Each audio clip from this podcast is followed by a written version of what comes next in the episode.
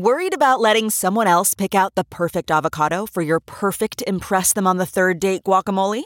Well, good thing Instacart shoppers are as picky as you are. They find ripe avocados like it's their guac on the line. They are milk expiration date detectives. They bag eggs like the 12 precious pieces of cargo they are. So let Instacart shoppers overthink your groceries so that you can overthink what you'll wear on that third date. Download the Instacart app today to get free delivery on your first three orders while supplies last. Minimum $10 per order. Additional terms apply.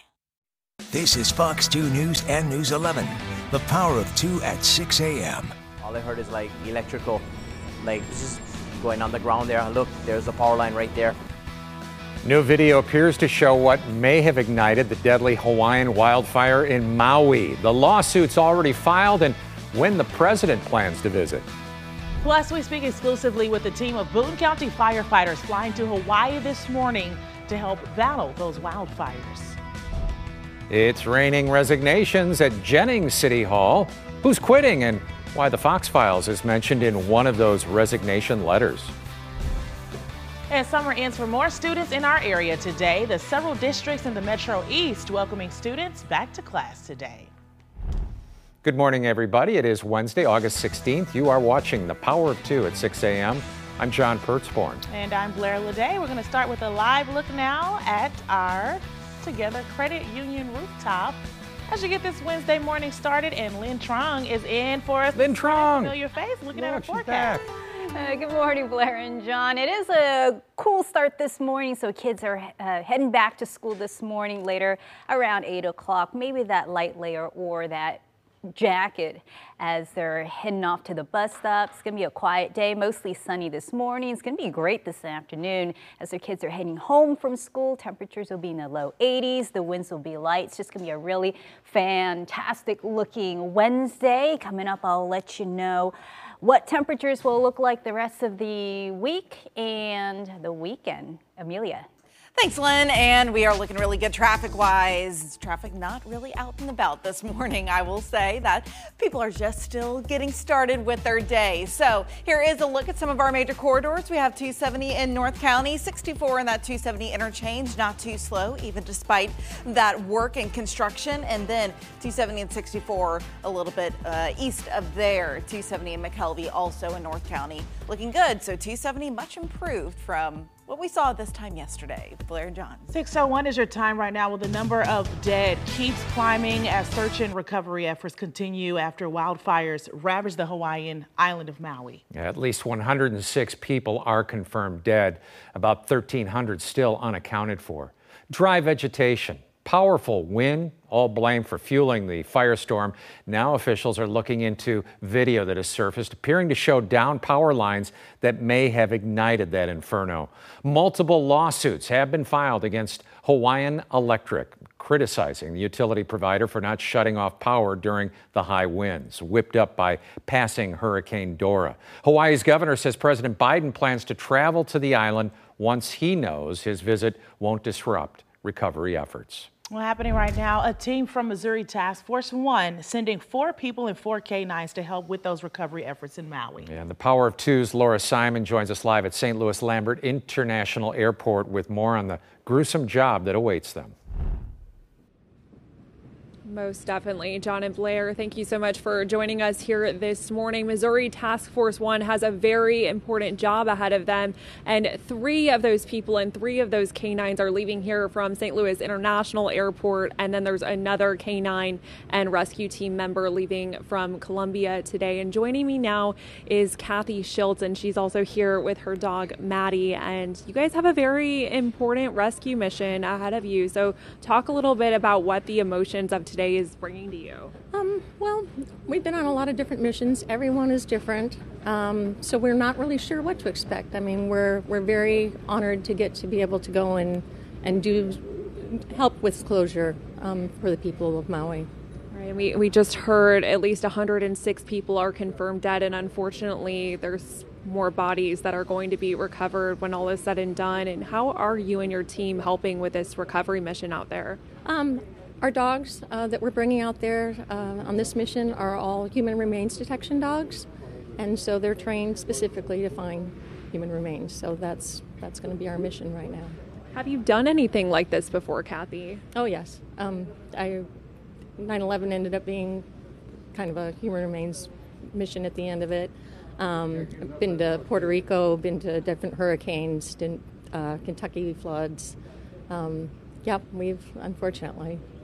How long are you and your group going to be deployed out there in Hawaii? Do you know? We don't know for sure. Um, they can usually keep us from uh, usually 14 days, but it could be longer, could be shorter. Just it's going to depend on the mission.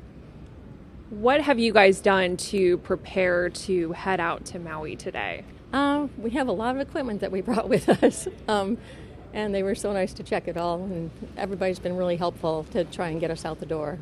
Do you know what the game plan looks like when you guys touch down in Hawaii? I know you have a layover first in Dallas, and then you'll head in and get there around two in the afternoon Maui time. What is in store once you get landed and settled in? We're not sure that there's a liaison that we are going to meet up with, and then they'll instruct us. We we may uh, go and unpack our things, and we may or we may hit the ground. They might have a mission right away for us.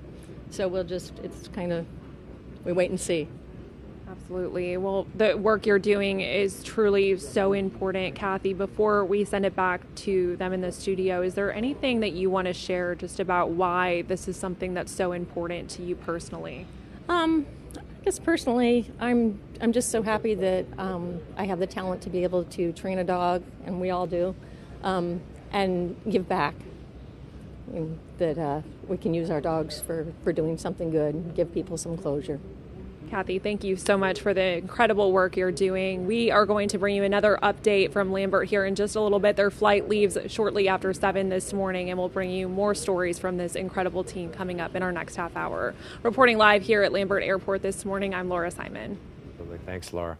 6.05 is your time right now. Will police make an arrest in a deadly shooting near the SLU campus? Yeah, those shootings happened yesterday afternoon along Lindell Boulevard near North Spring Avenue. A man was shot and killed. Another man was found not far away and was taken to the hospital. Police made an arrest after talking with witnesses. Uh, neither victim is believed to be a student at the university. Teenager, a second teenager, is now charged as an adult in a murder and robbery in St. Charles.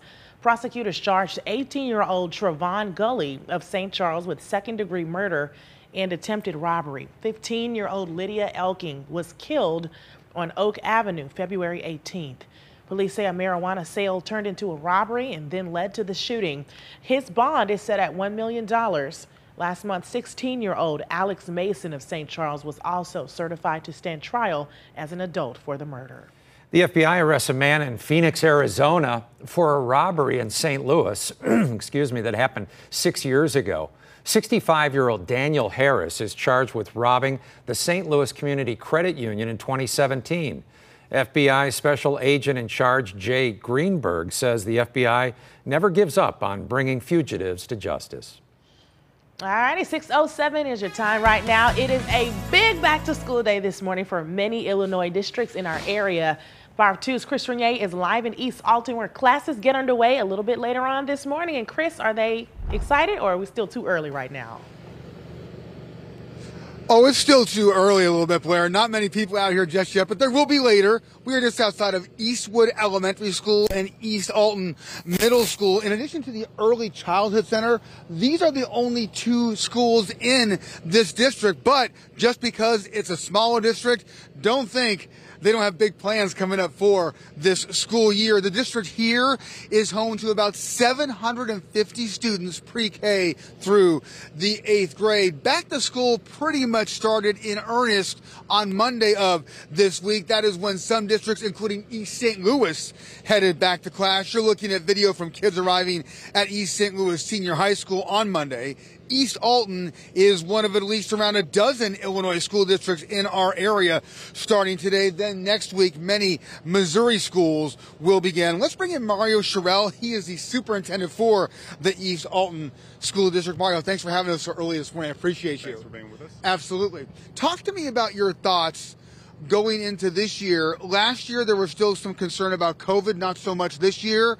Um, what are your thoughts heading into the new year, Mario? Um, we're excited about starting the school year. We're really excited this morning about welcoming our families and students back to the district. Mm-hmm. Um, we have big plans this year, especially around uh, academic progress and growth for all students pre K through eighth grade, as well as an earnest focus on the social, emotional, and mental health well being of our students. All of those things are so important, Mario, and you alluded to it there what are the priorities here this year? You know, in a smaller district, one of the advantages is you can get more more one-on-one time with some of your kids, right?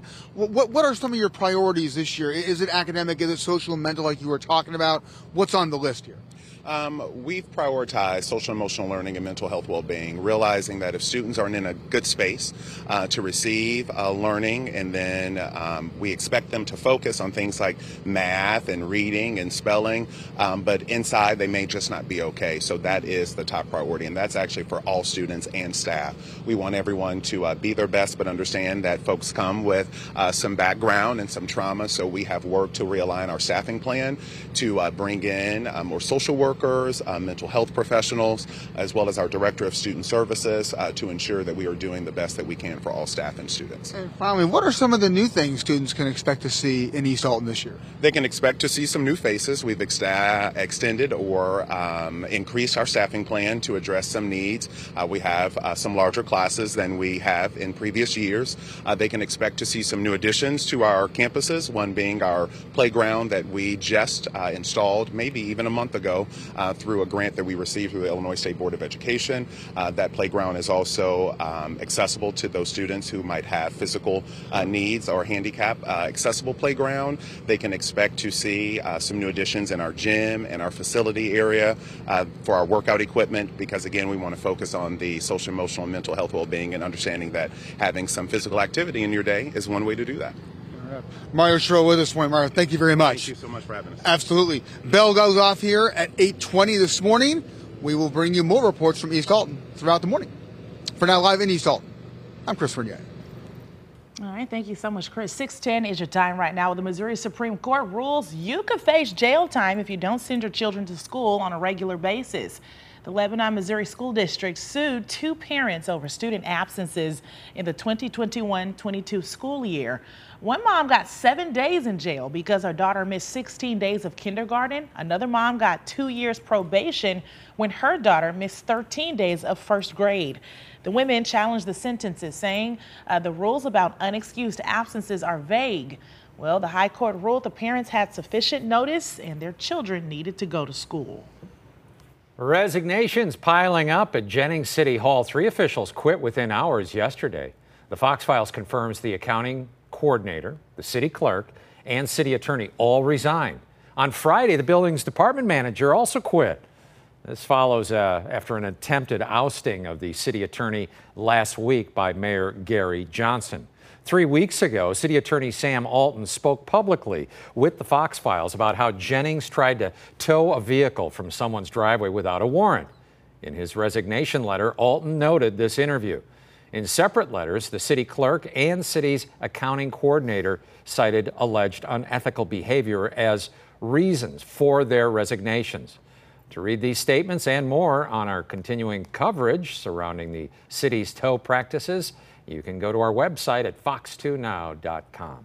And the Power of Two is your local election headquarters. Proof this morning that every vote does count. In a special election for Ward 1, Alderman in Bel-Nor last week, incumbent Charlie McBride beat the Reverend Janelle Calloway 118 to 117. Now, this was a repeat of the April 4th election where Calloway almost lost by one vote. An automatic recount confirmed McBride won the seat by just one vote.